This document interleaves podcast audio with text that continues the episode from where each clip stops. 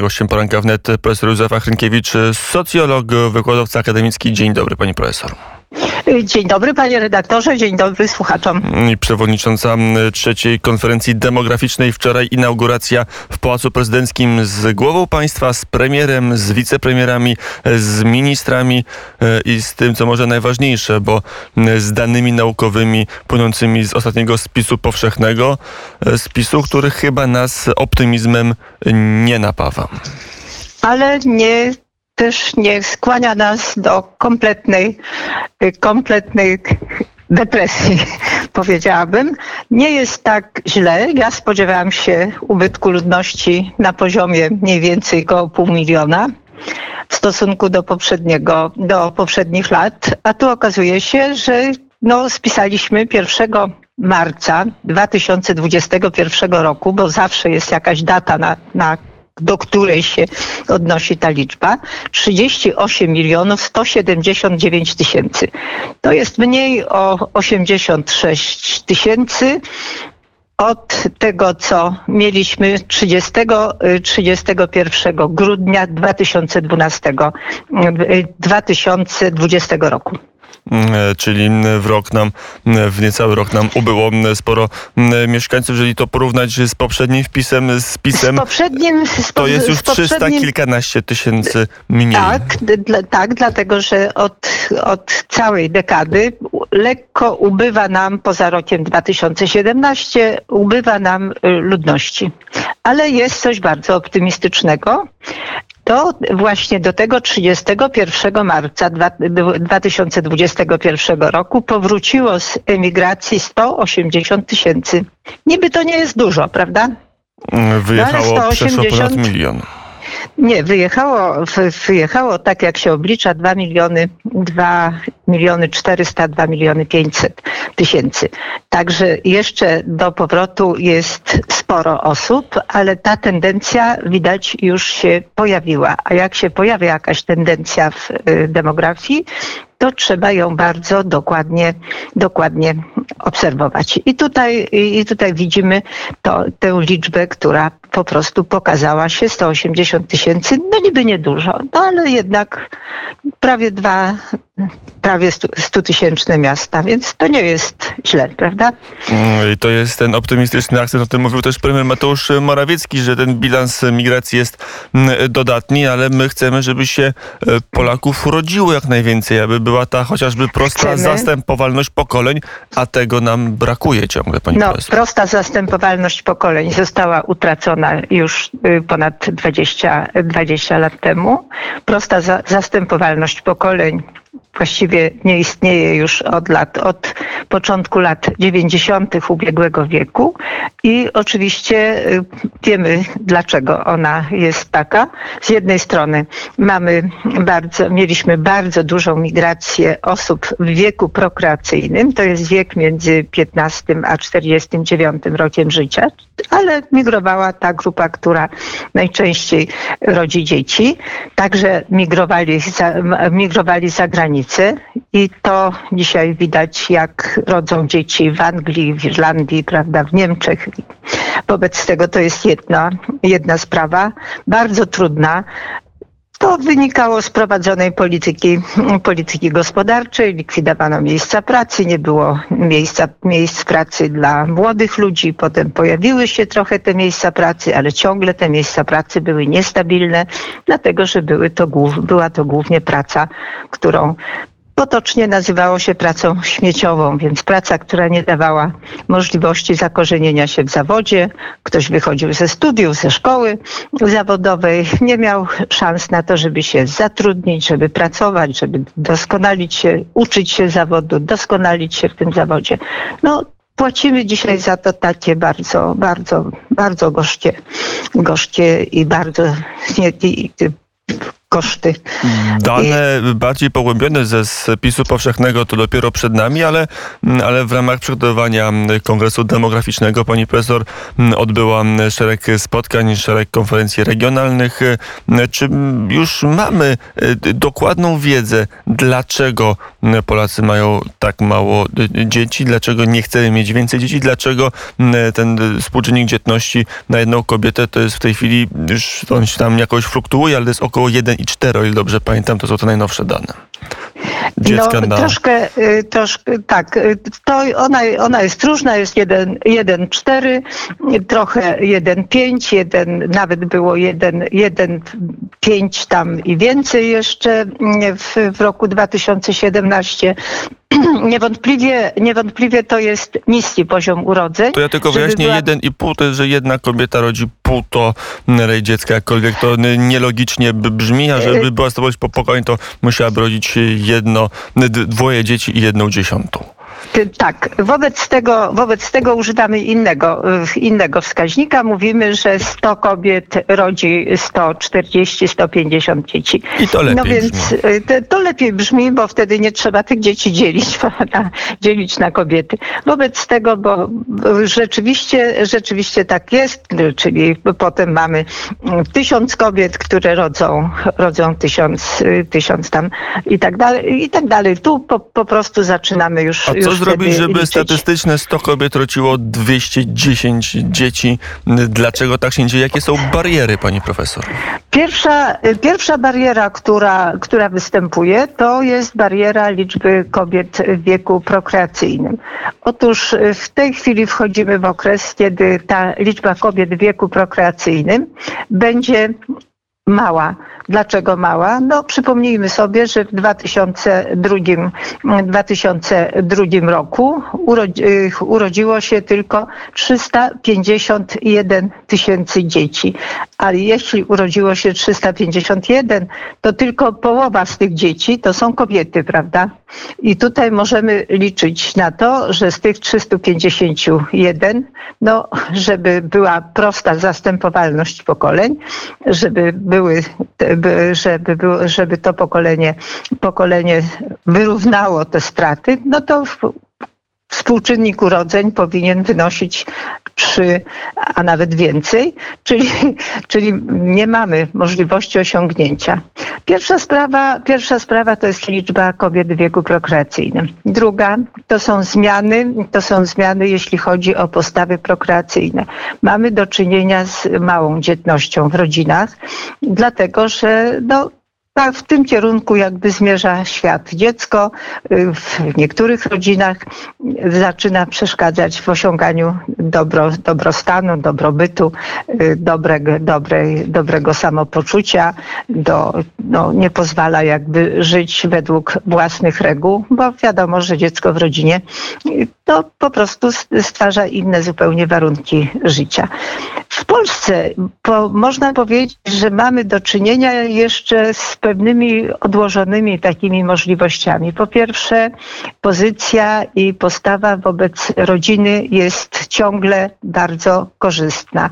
Większość młodych Polaków uważa za swoje największe szczęście i największą wartość rodzinę, rodzinę z dziećmi. Wszystkie te e, e, postawy, które odmawiają jakby i rodzenia dzieci, i innych związków, które, o których tak dużo się, dużo się mówi, nie, nie zabierają jakby w sumie około czterech, czterech punktów procentowych, jeśli takie badania są wykonywane, a one są wykonywane, wykonywane systematycznie, badania dotyczące rodzin, rodzicielstwa, wartości rodziny, jakby takich marzeń, potrzeb młodych ludzi. O, te wszystkie badania są wykonywane od kilkudziesięciu lat. Ale to ja dobrze rozumiem, że ten potencjał kulturowy cały czas jest silny, że, że nie mamy tych ograniczeń. Jeszcze, jeszcze mamy silny potencjał kulturowy, mamy jeszcze silny potencjał społeczny, który docenia rodziny z dziećmi. I Ale to nie są blokady jeśli... czysto finansowe czy instytucjonalne, kwestia żłobków, powrotu na rynek pracy. No, coś powoduje, że... Ja myślę, ja myślę, że, ja myślę że, że my odbieramy chyba, to jest moja, moja własna teoria, my chyba odbieramy skutki tego, że w poprzednich generacjach było bardzo dużo jedynaków. I ci jedynacy dość późno chyba dojrze, dojrzewają. I teraz y, bardzo późno pojawia się dziecko. W ubiegłym, y, w ubiegłym roku, y, jeśli chodzi o urodzenia, to te urodzenia w mieście pojawiły się już na poziomie 30 roku życia. Na wsi jest to o jeden, mniej więcej o jeden rok wcześniej. Wobec tego urodzenia przesuwają się na dalsze lata. A jeśli pierwsze dziecko pojawia się w 30 roku życia kobiety, to znaczy, że tych dzieci nie będzie już wie, dużo więcej, prawda? Wcześniej, jeszcze 20 lat temu, pierwsze dziecko pojawiało się między 20 a 25 rokiem życia. Jeśli pojawiało się wcześniej, to była szansa na to, że pojawiały się też następne dzieci. Teraz mamy do czynienia z małodzietnością i ta, małodzie, ta e, mała dzietność utrwala się. Ja myślę, że nie, jest, nie są to już bariery ani materialne, ani bariery związane z opieką. Chociaż mamy tutaj do czynienia ciągle z bardzo dużą migracją młodych ludzi wewnątrz kraju. Młodzi ludzie, nie znajdując e, możliwości e, uzyskania wykształcenia, uzyskania pracy w tej miejscowości, w której się urodzili, w której wychowali się, w której także zdobyli maturę, przenoszą się do, do większego miasta, w którym kończą studia i nie wracają już do tej miejscowości. Mówiąc wprost, zostają sami, bez, już bez rodziny, bez takiego wsparcia, jakie daje rodzina wtedy, kiedy na miejscu byłaby babcia, matka, ciotki, prawda, tak, w tym, tak jak miałby ktoś w tym miasteczku, zostaje sam. I w związku z tym jest opóźnienie, jeśli chodzi takie, no później się zawiera małżeństwa i później pojawiają się dzieci. Gdyby dzieci mogły, gdyby te małżeństwa pojawiały się wcześniej, gdyby wcześniej pojawiały się dzieci, to oczywiście byłoby ich więcej. Pani Natomiast... profesor, a, a, tu jest rola do odegrania dla państwa, bo rząd przygotowuje specjalną strategię demograficzną, chociaż to, to już trudno się jej doczekać. Nie wiem, czy ona została już opublikowana koniec końców, ale jeżeli tak, to bez jakiegoś wielkiego szumu medialnego. Na ile jeszcze jest tutaj możliwość działania e, państwa w takim twardym wymiarze, czyli rynek mieszkań, szkolnictwo, opieka e, przedszkolna itp. itd., a na ile to są tylko zmiany kulturowe, gdzie o działanie rządu jest co najwyżej pośrednie? Ja, ja sądzę, że, że w demografii, i tak, tak jest na pewno, w demografii trzeba mieć bardzo długi horyzont. Więc y, jeśli wszystkie te instrumenty, które zostaną zastosowane, łącznie z zatrudnieniem młodych ludzi na stałe, a nie na umowach śmieciowych, a więc dawanie im takiej stabilizacji, nie tylko w formie, w formie dodatków, y, które rodzina wychowująca dzieci otrzymuje, ale stabilizację y, w, w formie pracy, która jest pracą stałą, gdzie można, gdzie można zdobyć, zdobyć kwalifikacje, gdzie można awansować także, także finansowo. Ja myślę, że te działania, te działania byłyby, byłyby bardziej skuteczne. Oczywiście wszystkie te działania, które będą podejmowane, polityka rodzinna, polityka pro prokreacja, prawda? To, co wiąże się z, za, z, z, zakładaniem rodzin, z warunkami życia rodzin, z warunkami wychowania dzieci, to wszystko jest bardzo ważne. Ale ważna jest, ważna jest również atmosfera mm, społeczna, która sprzyja właśnie prokreacji, sprzyja, sprzyja rodzicielstwu, wspomaga to rodzicielstwo. Z tym, że to wszystko, to wszystko działa w długich okresach, w długich okresach. I to może oddziaływać w następnych pokoleniach. Czy będzie oddziaływało Trudno, trudno, to oczywiście, trudno to oczywiście ocenić, dlatego że y, wprawdzie prognozy y, demograficzne budowane są na bardzo dobrych podstawach, ale niewiele jest tych prognoz, które się, które się sprawdzają.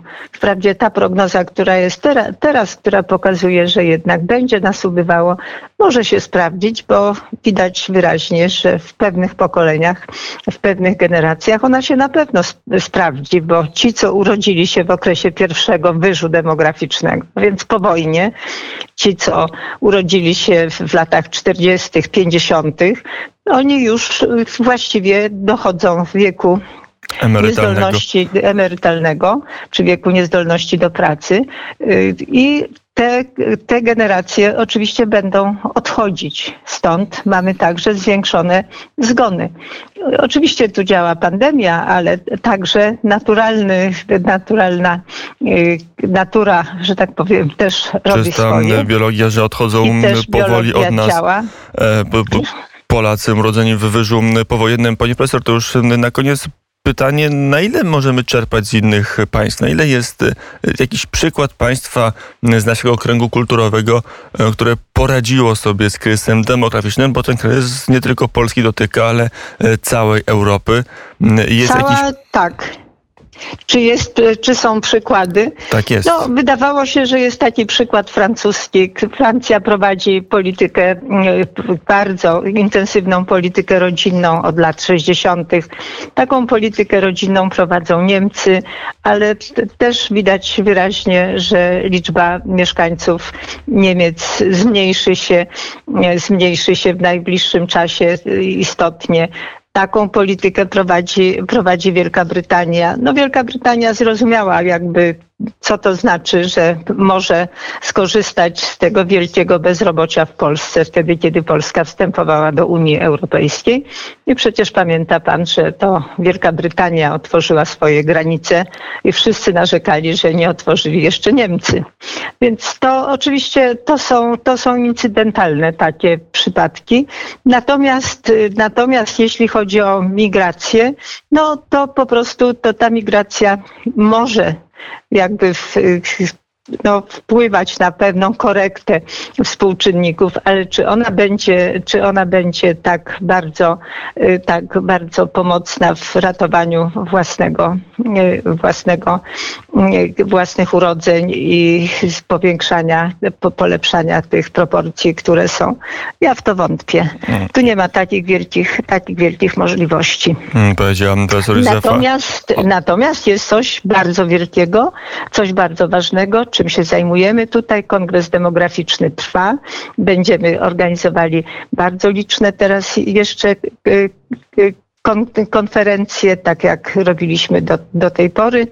I po prostu staramy się jakby do, dostarczyć tam dobrą wiedzę, jak można powstrzymać pewne niekorzystne tendencje, a z drugiej strony jak, jak zachowywać się, co robić, jak, jak mm, rozwijać własne środowisko, własne miasto, własną, własną gminę, tak, żeby nie tracić, nie tracić własnych obywateli. I tutaj bardzo dużo zależy od takiej polityki, która będzie prowadzona zarówno w państwie, jak i w poszczególnych, przez poszczególnych włodarzy na, w, w środowiskach, czy w regionach, czy w środowiskach lokalnych. Mm, Powiedziała profesor Józefa Krękiewicz, mm, socjolog, e, wykładowca akademicki Uniwersytet Warszawski. Pani profesor, dziękuję bardzo za rozmowę. Bardzo dziękuję. Mm, I do usłyszenia także p- p- przewodnicząca t- Kongresu Demograficznego, mm, który wczoraj rozpoczął się w Pałacu Prezydenckim. E, Godzina 8 i 34 minuty. Mm, Teraz Bee Gees, a zaraz potem zajrzymy za ocean.